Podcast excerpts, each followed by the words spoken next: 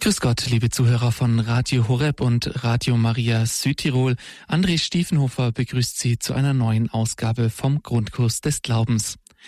Kennen Sie die Seelenwaschmaschine? So nannte mein alter Ortspfarrer seinen Beichtstuhl.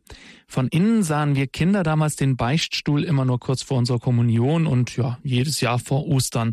Da saßen wir dann und erzählten dem Pfarrer unsere Sünden, wie viele Regenwürmer wir wieder ertränkt haben und wie böse wir wieder zu unseren Geschwistern waren. Und nach der Beichte, hm, ehrlich gesagt, habe ich mich da nie groß anders gefühlt als vorher und schön weiter der Katze des Nachbarn knallfrisch an den Schwanz gebunden.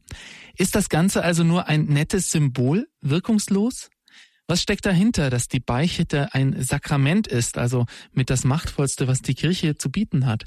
Diese Frage stellen wir uns heute und dazu darf ich nun zugeschaltet aus Oberurnen in der Schweiz Pfarrer Thomas Rellstab begrüßen. Grüß Gott.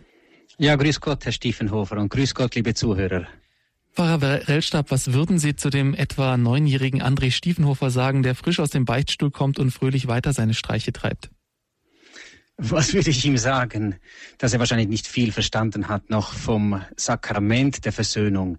Aber es ist natürlich klar, bei den Kindern wird das Sakrament der Versöhnung noch nicht so intensiv erlebt wie vielleicht bei Erwachsenen, weil natürlich auch das Sündenbewusstsein oder die, die kleinen Streiche, die man macht, auch nicht so gravierende Sünden sind.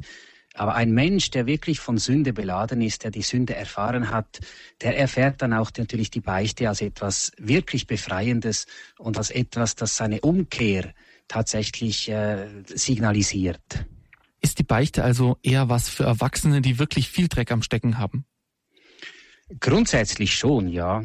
Aber damit auch die Erwachsenen dann die Beichte pflegen können und es immer regelmäßig wieder empfangen können, braucht es natürlich die Einübung schon von Kindesbeinen an. Die Kirche lehrt, dass man vor der Erstkommunion die Beichte empfangen muss und weil, weil eben das Zeichen, dass man die heilige Kommunion nun im Stand der Gnade empfangen darf, äh, und das äh, zum Ausdruck bringt, das hohe Sakrament der Kommunion. Und deshalb legt sie zuvor die Beichte. Und deshalb müssen wir schon relativ früh mit den Kindern darüber sprechen, was Sünde ist und äh, warum, dass es eine Versöhnung braucht und so weiter. Ich mache zwar die Erfahrung, dass auch die Kinder, die neunjährigen Kinder, wie sie jetzt damals doch sehr viel schon verstehen, weil sie eben tatsächlich auch merken, dass nicht alles, was sie tun, wirklich so liebevoll ist. Und wenn man darauf hinweist, dass halt vieles ein bisschen gemein ist und, und nicht ganz dem lieben dem, dem Wunsch des lieben Gottes entspricht, dann können Sie schon ein bisschen erfassen, was gut und richtig ist. Und ich sehe dann auch, dass die Beichten der Kinder auch sehr gut sind, im Grunde genommen. Der Grund, warum viele Menschen nicht zur Beichte gehen, ist ja, denke ich, auch genau das, dass man sich überlegt, ja, so schlimme Sachen habe ich jetzt ja auch wieder nicht getan. Was habe ich denn gemacht? Ich gehe jeden Tag brav zur Arbeit, bin abends nett zu meiner Frau, so einigermaßen, und zu meinen Kindern. Mhm. Warum muss ich überhaupt beichten gehen, wenn ich jetzt nicht wirklich Dreck am Stecken habe? Ja, das ist eine gute Frage. Nur ein ungehobeltes Gewissen hat das Gefühl, dass er keine Sünden gemacht hat. Natürlich haben wir nicht unbedingt jemanden umgebracht, aber wenn man ein bisschen mehr in die Liebe hineinhorcht und, und schaut, wie schnell wir gegen die Güte gegenüber dem Menschen uns verfehlen oder wie oberflächlich wir uns gegenüber dem lieben Gott verhalten, dann kann, ich, kann man schon sehr schnell merken, dass man nicht einfach so vollkommen ist, dass es eben durchaus Sünde gibt in meinem Leben, die vielleicht nicht unbedingt jetzt gravierend sind, aber die einem doch irgendwie von Gott wegführen. Und deshalb braucht es immer wieder die Umkehr und wer die Beichte einmal entdeckt hat als etwas sehr Befreiendes, der kommt immer wieder zurück und, und möchte sie gerne empfangen, weil sie einfach, einfach gut tut. Eben eine heilige Waschmaschine. Sie haben es endlich vorhin gesagt, ich nenne es auch so. Äh, das, das ist ein, ein, ein wunderbares Gefühl, dass man einfach wieder befreit ist, ja. Die Beichte, ein vergessenes Sakrament. Heute das Thema bei uns im Grundkurs des Glaubens. Pfarrer Rellstab, Sie haben uns dazu einige Gedanken vorbereitet. Ja, genau. Wenn wir über die Beichte sprechen, dann, so sehen wir eben, haben wir bereits bei dieser Einleitung gesehen, dann müssen wir auch über Sünde sprechen, weil die Beichte die Sündenvergebung ist. Und deshalb möchte ich zu Beginn meiner Überlegungen einige Gedanken bezüglich der Sünde machen, denn äh, unsere Zeit leidet ein bisschen an der Sündenvergessenheit. Sie haben es vorhin erwähnt, Herr Stiefenhofer, wir wissen eigentlich gar nicht mehr, was Sünde ist und deshalb äh, möchte ich Ihnen auch ein bisschen hier weiterhelfen, damit Sie verstehen, was Sünde, was mit Sünde gemeint ist. Wir müssen zunächst einmal auf die Bibel schauen. Der heilige Johannes schreibt in seinem ersten Brief, wenn wir sagen, dass wir keine Sünden haben, führen wir uns selbst in die Irre, und die Wahrheit ist nicht in uns. Wenn wir unsere Sünden bekennen, ist er treu und gerecht. Er vergibt uns die Sünden und reinigt uns von allem Unrecht. Wenn wir sagen, dass wir nicht gesündigt haben, machen wir ihn zum Lügner, und sein Wort ist nicht in uns. Meine Kinder, ich schreibe euch dies, damit ihr nicht sündigt. Wenn aber einer sündigt, haben wir einen Beistand beim Vater, Jesus Christus, den Gerechten. Er ist die Sühne für unsere Sünden, aber nicht nur für unsere Sünden, sondern auch für die der ganzen Welt. Hier erklärt der heilige Johannes bereits, dass es die Sünde, dass ein Teil jedes Menschen ist, dass wir eigentlich gar nicht ohne die Sünde auskommen. Wir tun so viele Sünden, kleine Dinge, die der Liebe Gottes widersprechen. Sünde ist im tiefsten eine Verfehlung gegen die wahre Liebe zu Gott und zum Nächsten, letztlich aufgrund einer abartigen Anhänglichkeit an gewisse geschaffene Güter. So definiert der Katechismus der katholischen Kirche die Sünde. Sünde können wir also als alles bezeichnen, was gegen die Liebe zu Gott und zum Nächsten verstößt. Der heilige Augustinus, der große Theologe des vierten Jahrhunderts, der Kirchenvater, hat die Sünde folgendermaßen charakterisiert. Ein Wort, eine Tat oder ein Begehren im Widerspruch zum ewigen Gesetz. Damit sind die Gebote Gottes gemeint. Die Sünde können wir als eine Beleidigung Gottes definieren. Sie lehnt sich gegen die Liebe Gottes zu uns auf und wendet unsere Herzen letztlich von ihm ab. Sie ist wie die Ursünde ein Ungehorsam, letztlich eine Auflehnung gegen Gott. Sünden sind vielfältig, das können Sie sich ja vorstellen und vielleicht, wenn Sie ehrlich sind zu sich selber, dann wissen Sie es auch. Und ich möchte das etwas ausführen. Schon die Heilige Schrift kennt mehrere Sündenregister. Den vielleicht bekanntesten Text finden wir im Galaterbrief. Dort setzt Paulus der Frucht des Geistes die Werke des Fleisches entgegen. Er schreibt im fünften Kapitel, Verse 19 bis 21, die Werke des Fleisches sind deutlich erkennbar. Unzucht, das heißt in der biblischen Sprache die körperliche Vereinigung zwischen einem Mann und einer Frau, die nicht miteinander verheiratet sind, sodann Unsittlichkeit, ausschweifendes Leben, Götzendienst, Zauberei, Feindschaften, Streit, Eifersucht, Jähzorn, Eigennutz, Spaltungen, Parteiungen, Neid und Missgunst, Trink- und Essgelage und ähnliches mehr. Vielleicht denken Sie jetzt, ach, das sind alles Sünden. Ja, das sind alles Sünden nach dem biblischen Empfinden. Und deshalb brauchen wir wirklich im Zusammenhang mit Beichte auch eine Umkehr im Sinne, dass wir in diesem Sinne, dass wir wieder neu entdecken oder verstehen lernen, was eigentlich Sünde ist und dass wir nicht einfach so leichtfertig über alles, was wir tun, hinweggehen und alles so äh, eben als banal und, und leicht äh, anschauen, sondern dass wir wirklich erkennen, was eigentlich in den Augen Gottes Sünde ist. Paulus sagt dann bezüglich all dieser Sünden, die ich eben aufgezählt habe, ich wiederhole, was ich euch schon früher gesagt habe. Wer so etwas tut, wird das Reich Gottes nicht erben. Mit diesem letzten Satz meint Paulus, dass solche Sünden den direkten Zugang zum Himmel versperren. Das erstaunt vielleicht ein bisschen, weil es ja nicht unbedingt so schwere Dinge sind. Nur durch Umkehr, also durch das Bereuen und Beichten dieser Sünde, wird der Zugang zum Himmel wieder frei, erklärt uns der heilige Paulus. Ähnlich wird es auch in anderen Sündenregistern in der Bibel gesagt, zum Beispiel im ersten Korintherbrief, wo es heißt, Wisst ihr denn nicht, dass Ungerechte das Reich Gottes nicht erben werden? Täuscht euch nicht, weder Unzüchtige noch Götzendiener, weder Ehebrecher noch Lustknaben, noch Knabenschänder, noch Diebe, noch Habgierige, keine Trinker, keine Lästerer, keine Räuber werden das Reich Gottes erben. Das sind vielleicht alles schon wieder etwas größere Dinge, bei denen wir wirklich zustimmen können. Ja, das sind doch Sünden, das verstehen wir. Weitere Sünden beschreibt Paulus im zweiten Timotheusbrief.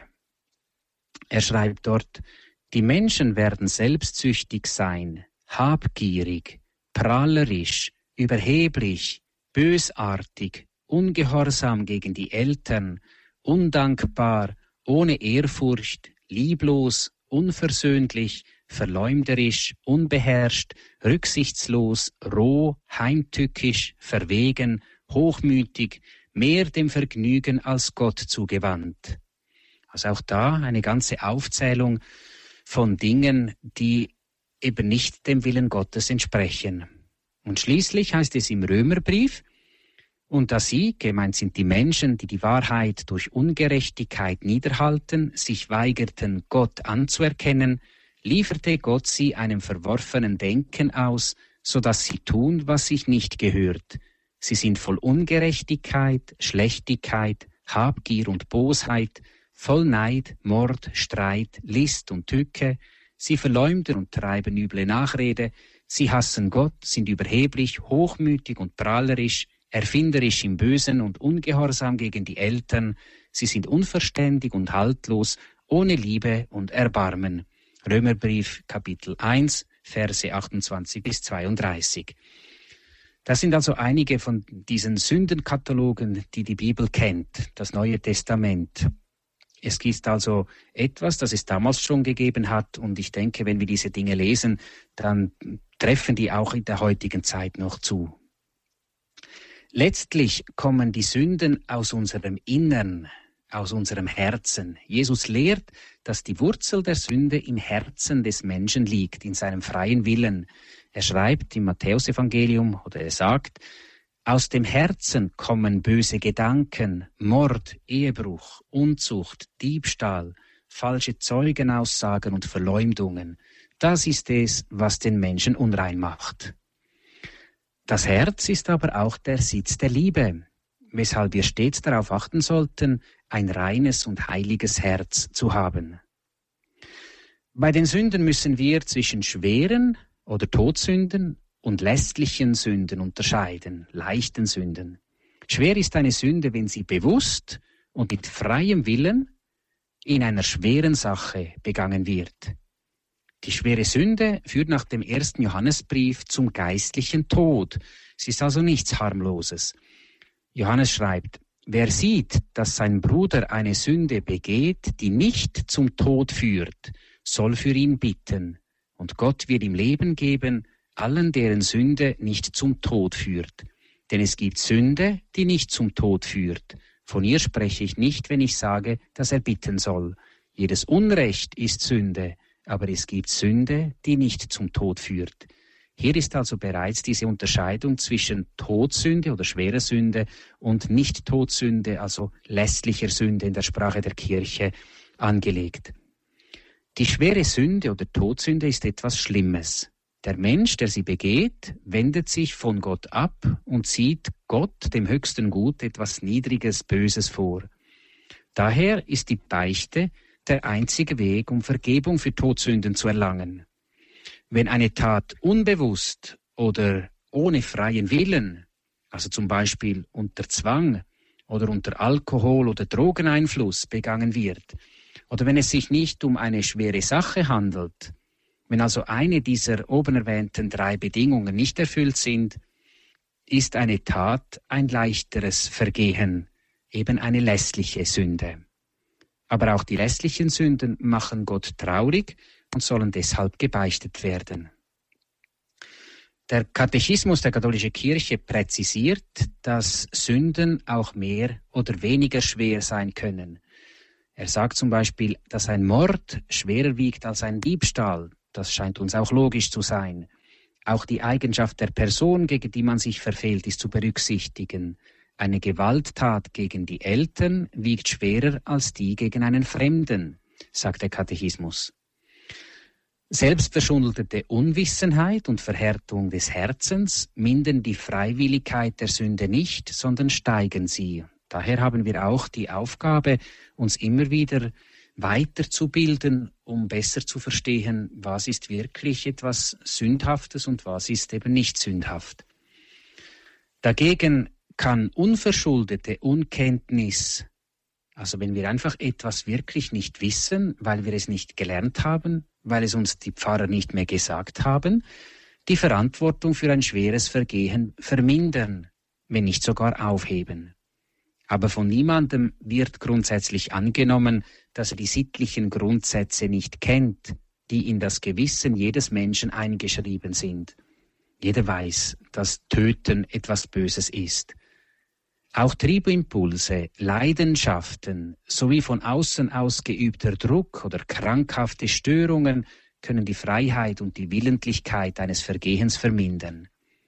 Die Sünde aus Bosheit, aus überlegter Entscheidung für das Böse wiegt gemäß dem Katechismus der katholischen Kirche am schwersten. Das ist klar. Wenn man etwas ganz gezielt anstrebt, wirklich mit Boshaftigkeit etwas plant, dann wiegt es sehr, sehr schwer.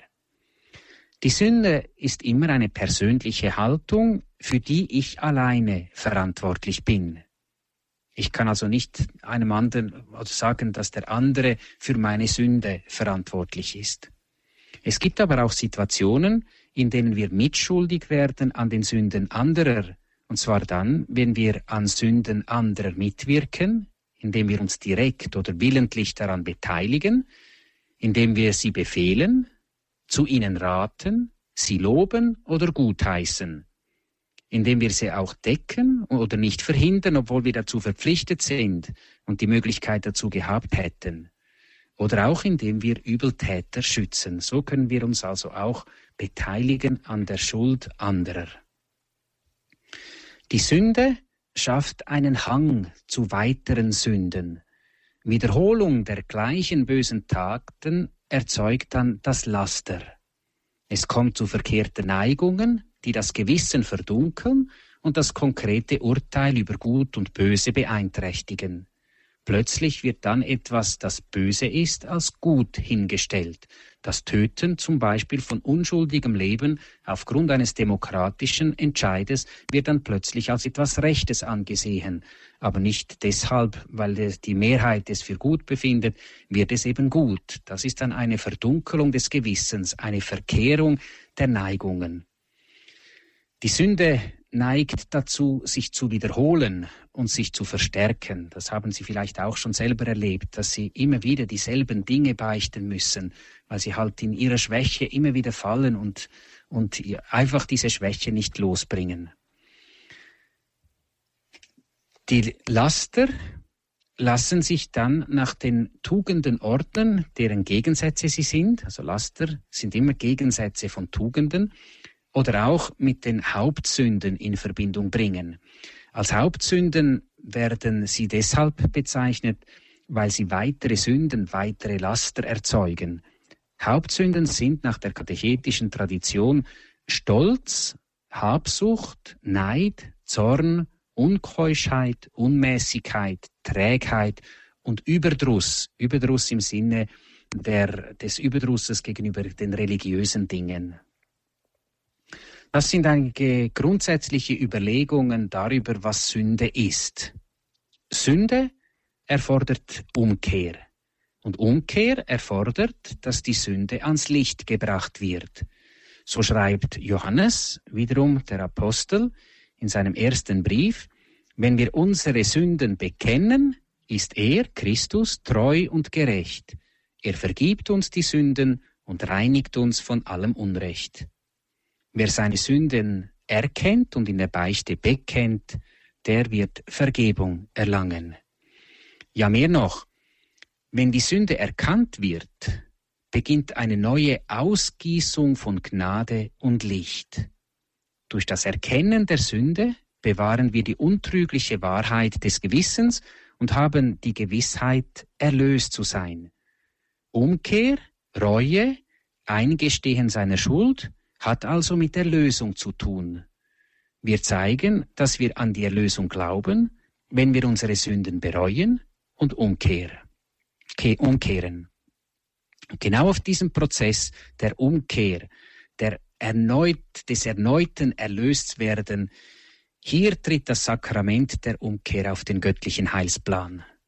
Das Sakrament der Beichte, das auch Sakrament der Buße und Versöhnung oder Sakrament der Umkehr, wie ich es auch schon genannt habe, genannt wird, gehört zusammen mit der Krankensalbung und de, zu den Sakramenten der Heilung. Also Beichte und Krankensalbung sind Sakramente der Heilung.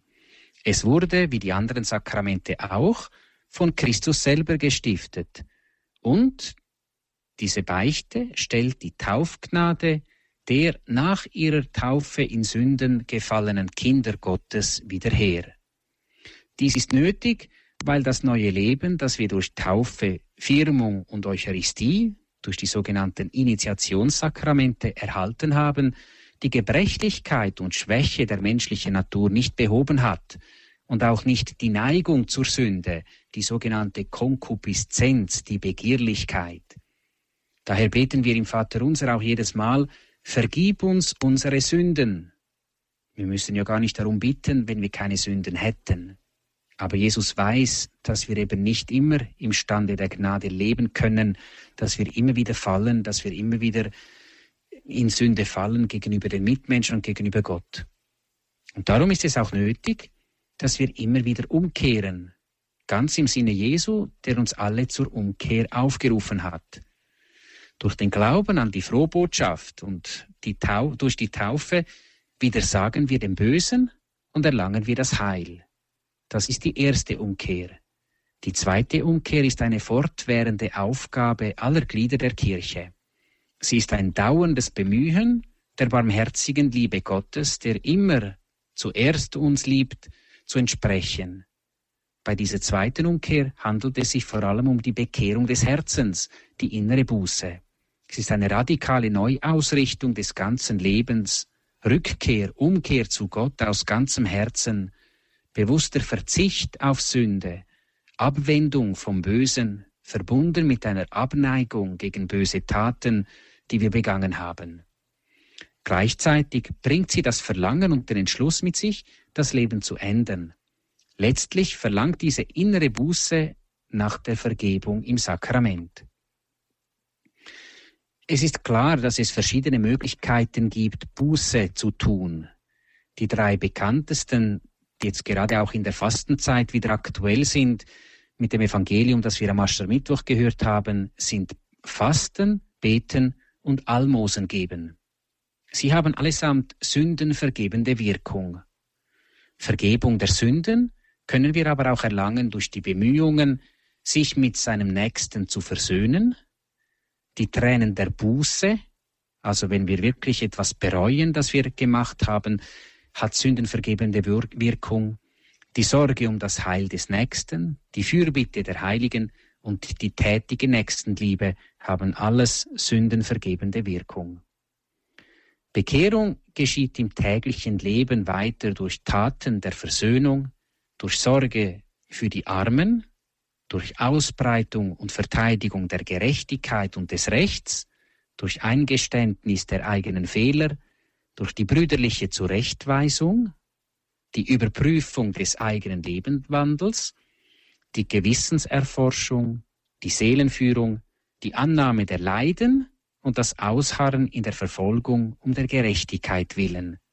Auch das alles macht uns gerecht. Auch das alles zeigt uns, dass wir auf dem Weg der Bekehrung sind. Jeden Tag sein Kreuz auf sich nehmen und Christus nachfolgen, ist der sicherste Weg der Buße, lehrt der Katechismus der katholischen Kirche. Die tägliche Umkehr und Buße finden ihre Quelle und Nahrung in der Eucharistie. Sie ist das Gegenmittel, durch das wir von der täglichen Schuld befreit und vor Todsünden bewahrt werden sollen, lehrt schon das Konzil von Trient. Zudem sind auch das Lesen der Heiligen Schrift, das Beten des Vaterunser und des Stundengebetes, jeder aufrichtige Akt der Gottesverehrung und der Frömmigkeit Zeichen, die unsere Umkehr zum Ausdruck bringen und sündenvergebende Wirkung haben. Also Sie sehen, es gibt sehr viele verschiedene Dinge, die unsere Sünden vergeben. Ein Leben nach, nach Gottes Willen, ein im Gebet verankertes Leben, ein Leben, das auch immer sich wieder zeigt in guten Werken gegenüber den Mitmenschen, das ist ein Leben, in dem man sieht, dass der Mensch sich Gott zugewandt und dem Bösen abgewandt hat. Wo aber die Sünde schwer wiegt, braucht es nach dem Willen des Herrn ein eigenes Sakrament, das die Schuld tilgt. Es gibt zwei Schlüsselstellen, die die Einsetzung dieses Sakramentes durch Jesus Christus deutlich machen. Zu den Jüngern sagte er nach seiner Auferstehung, Empfangt den Heiligen Geist. Wem ihr die Sünden vergebt, dem sind sie vergeben. Wem ihr die Vergebung verweigert, dem sind sie verweigert. In Johannes Kapitel 20, die Verse 22 und 23. Die zweite Stelle ist das feierliche Wort Christi an Simon Petrus. Er sagte zu ihm, ich werde dir die Schlüssel des Himmelreichs geben. Was du auf Erden binden wirst, das wird auch im Himmel gebunden sein. Und was du auf Erden lösen wirst, das wird auch im Himmel gelöst sein. Also lösen und binden. Für die Kirche steht fest, dass jenes Amt des Bindens und Lösens, das Petrus gegeben wurde, auch mit auch dem mit seinem hauptverbundenen Apostelkollegium zugeteilt worden ist. Also es ist übertragen worden, auch auf die anderen Apostel und dann durch die Handauflegung von den Aposteln auf Älteste, also auf Priester und Bischöfe bis zur heutigen Zeit. Das heißt, indem der Herr den Aposteln seine eigene Vollmacht, Sünden zu vergeben, mitteilt, gibt er ihnen auch die Autorität, die Sünder mit der Kirche zu versöhnen. Ein ganz wichtiger Aspekt der göttlichen Barmherzigkeit, dass der Herr auch einen Weg gefunden hat, um aus der Schuld den Weg zurück in die Gnade zu finden. Die Worte binden und lösen in, besagen in diesem Zusammenhang, wenn ihr aus eurer Gemeinschaft ausschließen werdet, wird Gott auch aus der Gemeinschaft mit sich ausschließen. Wenn ihr von neuem in eure Gemeinschaft aufnehmen werdet, wird auch Gott wieder in die Gemeinschaft mit sich aufnehmen. Die Versöhnung mit der Kirche lässt sich von der Versöhnung mit Gott nicht trennen. So erklärt der Katechismus der katholischen Kirche diese Worte von binden und lösen. Um also lösen bzw. Sünden vergeben zu können, müssen diese ausgesprochen, also bekannt gemacht werden. Schon rein menschlich gesehen befreit uns das Bekenntnis oder Geständnis der Sünden und erleichtert unsere Versöhnung mit den anderen. Durch das Geständnis stellt sich der Mensch den Sünden, die er sich zu Schulden kommen ließ. Er übernimmt die Verantwortung dafür und öffnet sich dadurch Gott und der Gemeinschaft der Kirche von neuem, um so eine neue Zukunft zu ermöglichen. Das Geständnis vor dem Priester bildet einen wesentlichen Teil des Bußsakramentes. Die Kirche lehrt, von den Büßenden müssen alle Todsünden, deren sie sich nach gewissenhafter Selbsterforschung bewusst sind, im Bekenntnis aufgeführt werden, auch wenn sie ganz im Verborgenen und nur gegen die zwei letzten Vorschriften der zehn Gebote begangen wurden. Manchmal verwunden diese die Seele schwerer und sind gefährlicher als die, welche ganz offen begangen werden. Ein Zitat aus dem Konzil von Trient. Bevor der Pönitent, also der, der Beichtende, seine Sünden bekennen kann, muss er sie bereuen.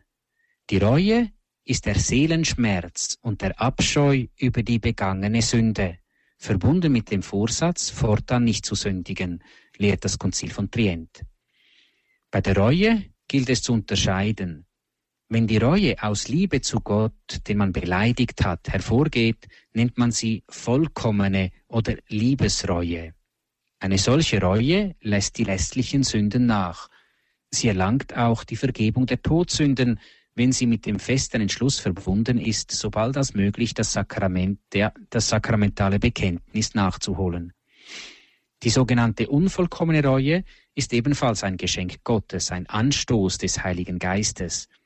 Sie erwächst aus des, der Betrachtung der Abscheulichkeit der Sünde oder aus der Furcht vor der ewigen Verdammnis und weiterer Strafen, die dem Sünder drohen. Die unvollkommene Reue allein erlangt noch nicht die Vergebung der schweren Sünden. Sie disponiert jedoch dazu, sie im Bußsakrament zu erlangen. Es ist Vorschrift der Kirche, dass jeder Gläubige nach Erreichen des Unterscheidungsalters die schweren Sünden, deren er sich bewusst ist, wenigstens einmal im Jahr beichtet. Wer sich bewusst ist, eine Todsünde begangen zu haben, darf selbst dann, wenn er tiefe Reue empfindet, die heilige Kommunion nicht empfangen, bevor er die sakramentale Absolution erhalten hat, außer wenn ein schwerer Grund vorliegt zu kommunizieren und es ihm nicht möglich ist zu beichten vorher.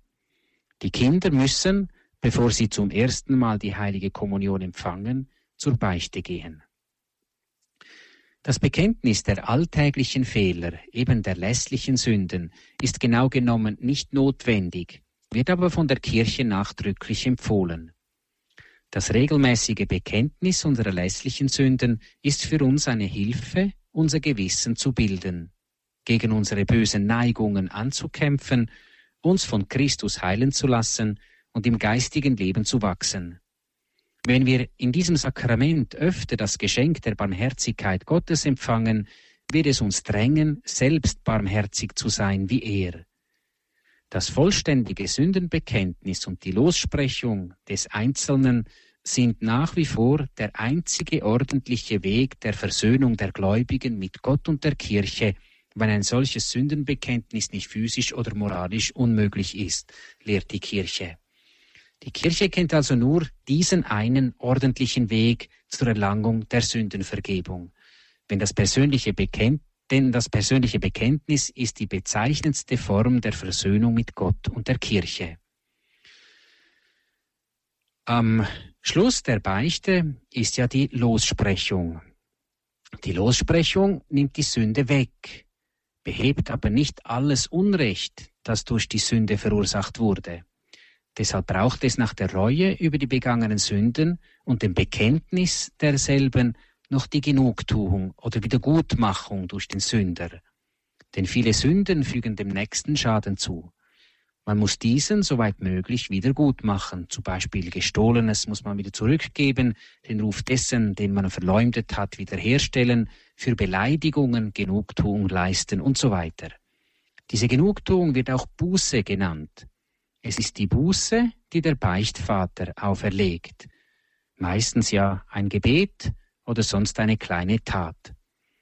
Sie soll der persönlichen Situation des Pönitenten Rechnung tragen und seinem geistlichen Wohl dienen. Sie soll, soweit wie möglich, der Schwere und der Natur der begangenen Sünden entsprechen. Buße kann bestehen im Gebet, in einer Gabe, in Werken der Barmherzigkeit, im Dienst am Nächsten, im freiwilligen Verzicht, im Opfer bringen und vor allem in der geduldigen Annahme des Kreuzes, das wir zu tragen haben. Der Spender, vielleicht auch noch das, des Beichtsakramentes ist immer ein geweihter Priester, der die dazu nötige Beauftragung und Erlaubnis durch seinen Bischof hat. Dem Beichtvater ist strengstens verboten, etwas von dem, was ihm jemand in der Beichte anvertraut hat, zu veräußern. Zum Schluss noch ganz kurz die Wirkung der Beichte. Die Beichte versöhnt den Beichtenden mit Gott und mit der Kirche, also mit beiden, Gott und der Kirche. Es stellt die Freundschaft mit Gott und die brüderliche Gemeinschaft wieder her. In diesem Sakrament, in dem sich der Sünder dem barmherzigen Urteil Gottes unterwirft, nimmt er gewissenmaßen das Gericht vorweg, dem er am Ende dieses irdischen Daseins unterzogen wird.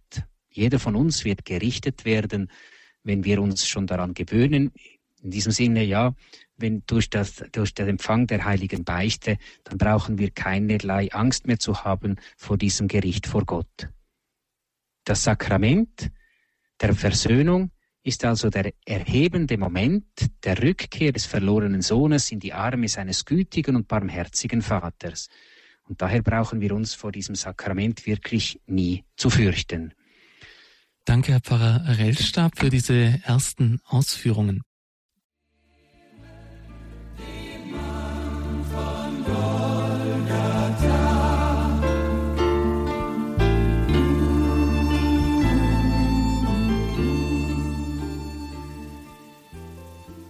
Beichte, das vergessene Sakrament ist unser Thema heute im Grundkurs des Glaubens mit Pfarrer Thomas Rellstab aus Oberurnen in der Schweiz. Nun haben uns die ersten Hörer telefonisch erreicht. Als erstes darf ich Frau Götzen begrüßen. Grüß Gott. Ja, grüß Gott, grüß Gott, Herr Pfarrer. Vielen Dank grüß für Ihre Gott, Frau Götzen. Über die Beichte, ich liebe das Sakrament sehr und finde es ganz toll, weil es auch irgendwie Heilung bringt. Ne? Das ist auch nicht nur für mich Sündenvergebung, sondern auch eine gute Medizin. Mhm. Ich habe zwei Fragen. Einmal habe ich mal gehört, dass man, äh, wenn man aus dem Beichtstuhl rauskommt, aus dem Beichtzimmer rauskommt, dass man dann eigentlich glücklicher sein soll, als man vorher reingegangen ist. Ich bin aber oft weinend rausgegangen, weil es kam zu Diskussionen, Auseinandersetzungen.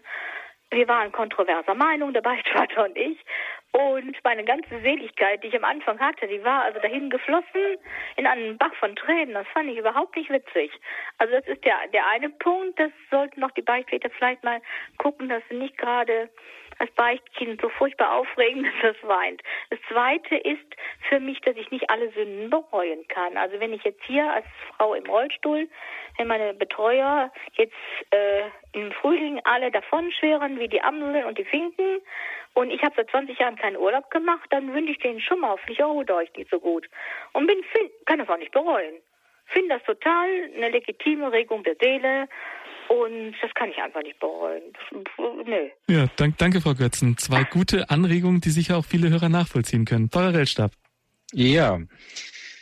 Also natürlich sollte man immer nach der Beichte glücklich aus dem Beichtstuhl herausgehen. Und von daher ist es sicher gut, wenn man, die, also wenn man als Beichtkind zum Voraus betet für den Beichtvater, den Heiligen Geist für den Beichtvater erbittet, damit er einem das Richtige sagen kann.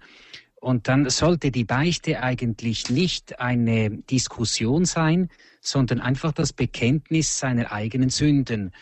Wenn man mit dem Priester einmal etwas besprechen möchte, dann sollte man sich speziell beim Priester anmelden und sagen, ich möchte für ein geistliches Gespräch, allenfalls für ein Beichtgespräch vorbeikommen, wo man dann die Dinge wirklich auch besprechen kann und wo man dann auch sich die Zeit nehmen kann dafür.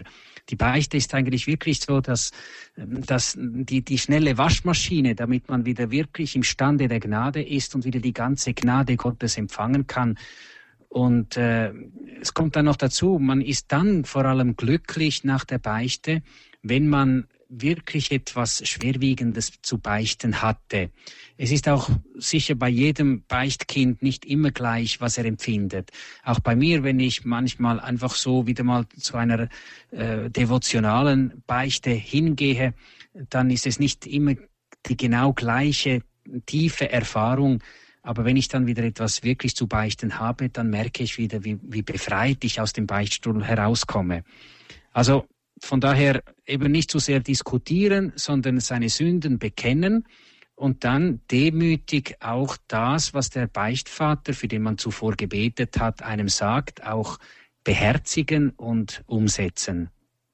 Und dann das Zweite, das Sie angetönt haben, ich, nicht alle Sünden kann man, können Sie äh, bereuen ja, es gibt natürlich schwerwiegendere und weniger schwerwiegendere Dinge. Grundsätzlich alles, was Sie als Sünde empfinden und dann auch in die Beichte hineinlegen, das sollten Sie auch bereuen.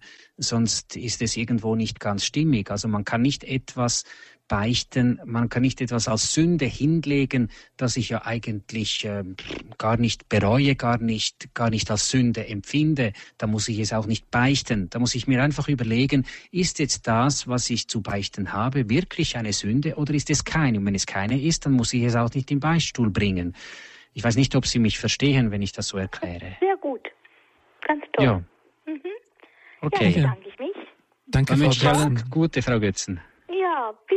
Bald und Ade, ne? Auf Wiederhören. Ja, Auf Wiederhören. Die nächste Hörerin, die uns erreicht hat, möchte gerne anonym bleiben. Grüß Gott. Hallo? Ah, die Hörerin ist wahrscheinlich rausgeflogen. Dann nehmen wir den nächsten Herrn Arzdorf. Grüß Gott. Ja, grüß Gott. Äh, Ihnen allen beiden. Ja. Äh, man hört ja nun doch nicht äh, im Alltag so viel, wie Sie, Herr Pfarrer Rellstab, jetzt äh, nochmal bewusst äh, sozusagen eine Gewissenserforschung uns dargelegt hat. Und wenn man äh, diese vielen einzelnen Punkte dann äh, doch nochmal bewusst zur Kenntnis nimmt, man möchte ja im ersten Empfinden ausrufen, zusammen mit den Aposteln, Herr, wer kann da noch gerettet werden? Nicht? Das ist so meine erste, äh, meine erste Reaktion, wenn ich das alles höre. Man könnte sagen, das ganze Leben ist eine einzige Sünde, wenn man, wenn man es recht sieht. Äh, des Weiteren hätte ich noch eine konkrete Frage äh, bezüglich unserer evangelischen Mitchristen, die das Institut der Beichte ja nun nicht anerkennen bzw. nicht praktizieren. Und ich frage mich, wenn ich höre, dass also schwere Sünden nur gerechtfertigt werden können über den Weg äh, des Bußsakramentes, was ist mit der Rechtfertigung ehrlich, bereu äh, ehrlich bereuender evangelischer Christen? Ich will mal gar nicht von den vielen Milliarden Menschen reden, die überhaupt keiner äh, christlichen Kirche angehören. Aber was geschieht mit ehrlich bereuenden evangelischen Christen, die ihre schweren Sünden vor den Herrn tragen, aber eben nicht die Möglichkeit haben, äh, und das vielleicht auch nicht wollen, ihrer eigenen Kirche untreu zu werden, sondern einfach als evangelische Christen sozusagen ihr, ihr Schärflein vor den Herr, Herrn bringen und sagen, das ist mein ehrliches Bereuen und du, guter Gott, kannst jetzt damit machen, was du möchtest.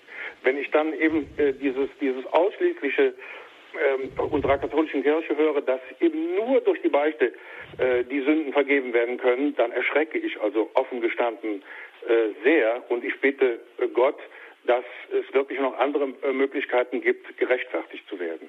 Ne? Das wollte ich also noch kurz zu bedenken gegeben haben. Guter Impuls, Dankeschön, Herr Vielen Arnsdorf. Dank. Ja. Ja, äh, eine, eine berechtigte Frage. Herr, wer kann da noch gerettet werden? Natürlich grundsätzlich müssen wir schon einsehen, wir sind alle Sünder vor Gott und wir alle haben die Barmherzigkeit Gottes nötig. Und ohne die Barmherzigkeit Gottes kann niemand gerettet werden. Und das zeigt eben auch gerade wieder, wie unendlich barmherzig Gott ist und dass wir diese Barmherzigkeit Gottes auch immer wieder in Anspruch nehmen. Nicht umsonst hat Jesus wirklich dieses Sakrament deutlich eingesetzt und die katholische Kirche zum Glück hat das bewahrt und pflegt das auch heute noch und macht immer wieder darauf aufmerksam. Es ist für die katholische Kirche ganz klar, dass es keinen anderen Weg gibt, um von schwerer Schuld befreit zu werden, als über das Bekenntnis in der heiligen Beichte. Das müssen wir einfach so ansehen und das, das, da können wir nicht, das, das können wir nicht wegdiskutieren. Die Kirche sagt diesbezüglich nichts für die, gegenüber den anderen Konfessionen oder Religionen. Ich denke, jeder, der in seiner Religion oder Konfession das so macht, wie es die Kirche ihnen vorschreibt, wenn er es wirklich von ganzem Herzen bereut, dann empfängt er auch Vergebung. Es ist auch bei uns Katholiken so, wenn wir jetzt zum Beispiel eine wirklich schwere Sünde begangen haben und dann keine Möglichkeit haben zu beichten und aber in Todesgefahr sind, aber wirklich das nicht beichten können, dann hat auch die vollkommene Reue, diese Liebesreue, dieses wirkliche Bereuen vor Gott, dass es einem weh tut, weil man etwas gegen seinen Willen getan hat oder weil man ihn beleidigt hat, weil er ihm, weil Gott, dem lieben Gott wehgetan hat, dann hat auch diese Liebesreue, diese vollkommene Vergebung der Sünden zur Folge. Also es ist einfach da, wo man das Sakrament der Beichte empfangen kann, notwendig, dass wir es empfangen. Ich möchte nicht über die evangelischen Christen äh, mich aus, äh, also ausdeutschen. Ich muss sagen, für mich als ehemaliger evangelischer Christ, ich bin äh, konvertit, muss ich sagen, dass es wirklich für mich persönlich eine Armut ist, dass man diese Möglichkeit zur Sündenvergebung in der reformierten oder in der evangelischen Kirche nicht kennt. Ich persönlich habe schon als Protestant an das Sakrament der Beichte als etwas sehr Befreiendes, als etwas sehr Wohltuendes, als etwas sehr Heilsames erfahren und muss einfach auch sagen, wenn man die Bibel liest und diese Stellen, die die Kirche auch als Einsetzung des Beichtsakramentes erkennt, wenn man das anschaut, dann nachher kann man gar nicht anders als zu sagen, Jesus hat dieses Sakrament gewollt. Es ist eben das Sakrament, in dem er immer wieder seine Barmherzigkeit zuwenden kann. Wir sollen uns immer bemühen, möglichst ohne Sünden zu leben, aber wenn wir in Sünde gefallen sind, dann haben wir einen Fürsprecher bei Gott über dieses Sakrament. Also das Sakrament der Gnade ist nicht gnadenlos und wir dürfen uns auch darauf verlassen, dass diejenigen, die es nicht annehmen, dieses Sakrament, sondern eben, wie Sie es gesagt haben, in ihrer Kirche und nach ihrem Glauben sich wirklich ernsthaft bekennen, ähm, auch nicht weggestoßen werden von der Liebe Gottes. Danke, Herr Erzdorf, für Ihre Anregung. Hat sicher auch viele Hörer bewegt, diese Frage.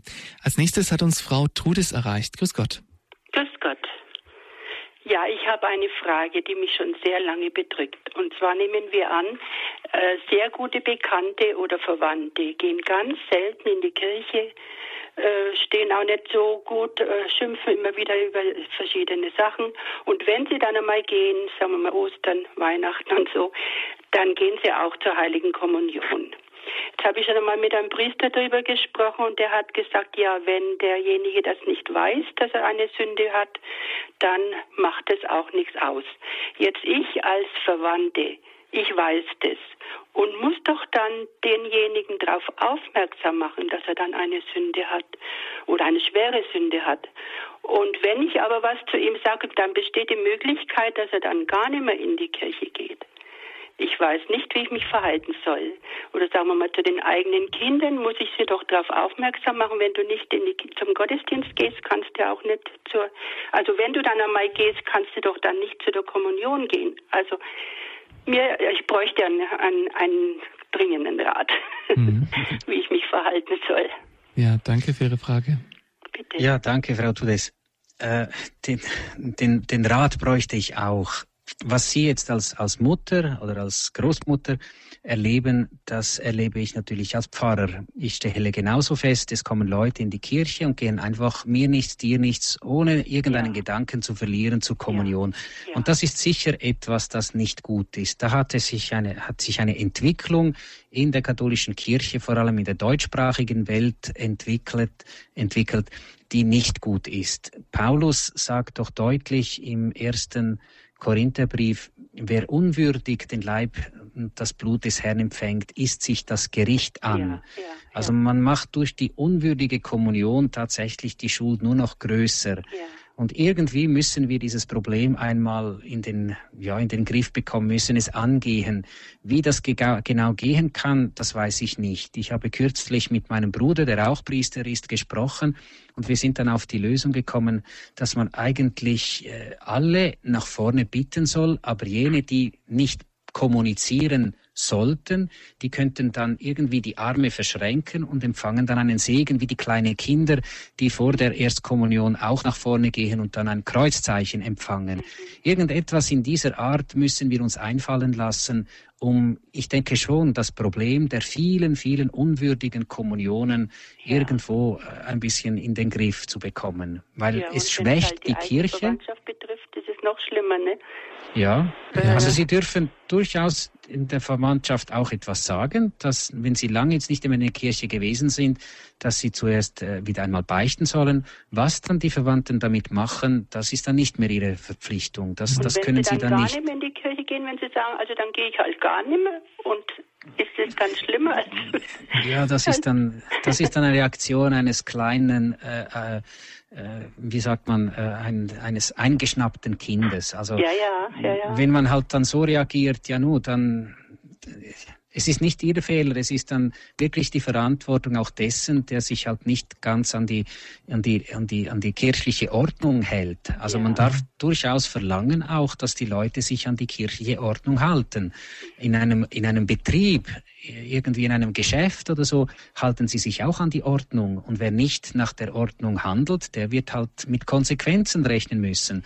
Wir sind in der Kirche natürlich unendlich großzügig. Wir können letztlich auch nicht das, die Seele des Menschen, des einzelnen Menschen beurteilen. Aber ein, für mich ist es auch ein echtes Problem. Das ja, muss ich Ihnen ja. sagen. Ja. Danke, Frau Trudes, für Ihre Frage. Ich bedanke mich auch. Auf Wiederhören. Dankeschön. Auf Wiederhören. Das ist auch über die Beichte hinaus natürlich immer eine Frage, inwiefern man ja jetzt seinen Glauben konsequent lebt und inwiefern man den Leuten damit jetzt kein Ärgernis wird und sie einen eben auch nicht abschreckt vom eigenen Glauben, weil der für viele Leute so fremd wirkt. Aber das ist jetzt hier nicht unser Thema. Wir haben nur noch Herrn Prinz aus Regensburg in der Leitung. Grüß Gott. Ja, grüß Gott. Grüß Gott, Herr Pfarrer. Grüß Gott, Herr Prinz. Ja, meine Vorrednerin, die hat bereits dieses Thema erwähnt, wo auch ich eingehen möchte. Und zwar einfach auf die Heilige Kommunion. Das ist ja ein sehr ernstes Thema. Ich spreche jetzt nicht von den Menschen, wo wir gerade gesprochen haben, die wo sich keine Gedanken machen, aber es ist sicherlich auch schwer für Menschen, die täglich die Heilige Messe besuchen, einfach in der richtigen Einstellung sich bemühen, dass es einfach nicht zur Alltäglichkeit wird, sondern einfach die Gefühle sind nicht immer da, aber die Absicht und die Einstellung. Ich denke doch, dass auch diese heilige Kommunion und alles vom Innersten ein bisschen mitgeprägt wird, vom Gewissen. Was habe ich im Gewissen? Mich fühle ich mich, fühle ich mich gut, fühle ich mich nicht so, dass ich ein bisschen nach innen horche. Und Jesus, Gott schaut ja in das Herz und weiß, was ich will. Auch wenn ich mich mal nicht so gut fühle, also Jesus, verzeih mir, ich, du weißt, ich, ich möchte und versuchst dann irgendwie in der Beichte gut zu machen. Denn mit jeder Kleinigkeit kann man auch nicht zur heiligen Beichte gehen. Das ist einfach ein Thema, das glaube ich, wo es den Großteil der Christen berührt und und äh, ist da eine Grenze gesetzt? Sicherlich werden Sie jetzt bestimmt sagen, die schwere Sünde, die Todsünde. Aber ich glaube, so Richtlinien einfach für den Christen, was sagt, gut, ich kann einfach, ich darf zur Beichte gehen. Oder hier ist die Grenze, hier darf ich wirklich nicht. Das, glaube ich, ist nicht so einfach, Herr Pfarrer. Das ist richtig. Das das möchten wir auch nicht unbedingt in jedem einzelnen Fall so sagen, aber es geht jetzt in diesem Vortrag heute darum, dass man wieder mal die Grundlinien des Sakramentes aufzeigt. Was, was ist es nach, dem, nach der katholischen Kirche? Und ich bin überzeugt, jeder, der regelmäßig, was heißt das, vielleicht alle zwei Monate oder so zur heiligen Beichte geht, der ist einfach auf einer anderen Ebene der Achtung gegenüber dem Heiligen, auch gegenüber der heiligen Eucharistie. Und der pass, passt einfach irgendwo mehr auf, dass er im, im Guten weiterkommt. Ich bin überzeugt, wenn wir heilig werden möchten und wenn wir wirklich nach Heiligkeit streben, dann brauchen wir das Sakrament der Versöhnung. Weil je mehr wir nach dem Guten streben, umso mehr merken wir, wo wir all, überall nicht, nicht genügen, Gott genügen, und nicht Genüge leisten können. Und deshalb ist es äh, wirklich für einen, der sich auf den Weg mit Gott macht, ein wunderbares Hilfssakrament, ein Heilssakrament, mit dem er wirklich weiterkommen kann. Wir haben einfach bei uns ein bisschen in der deutschsprachigen Welt die Gewohnheit, dass wir uns mit sehr wenig zufrieden geben und dass wir schon, wenn wir jetzt jeden Sonntag in die Kirche gehen, das Gefühl haben, wir seien die größten Heiligen. Und äh, das ist sicher äh, mindestens äh, ein, ein Minimum, aber es ist noch nicht die die, vollkommene Heiligkeit. Und von daher, je mehr wir uns bemühen nach dem Leben mit Gott, und das Motto von Radio Horeb ist ja Leben mit Gott, umso mehr kommen wir nicht um dieses wunderbare Sakrament, dieses leider oft vergessene Sakrament herum. Danke auch, Herr Prinz, dafür, dass Sie sich in diese Sendung eingebracht haben. Unsere Sendezeit ist nun fast zu Ende, leider schon wieder. Herr Pfarrer, zum Abschluss habe ich jetzt noch eine Frage an Sie. Wenn jetzt einer diese Sendung gehört hat, vielleicht noch nie bei der Beichte war und sich sagt, hm, probiere ich's mal, was können Sie dem versprechen?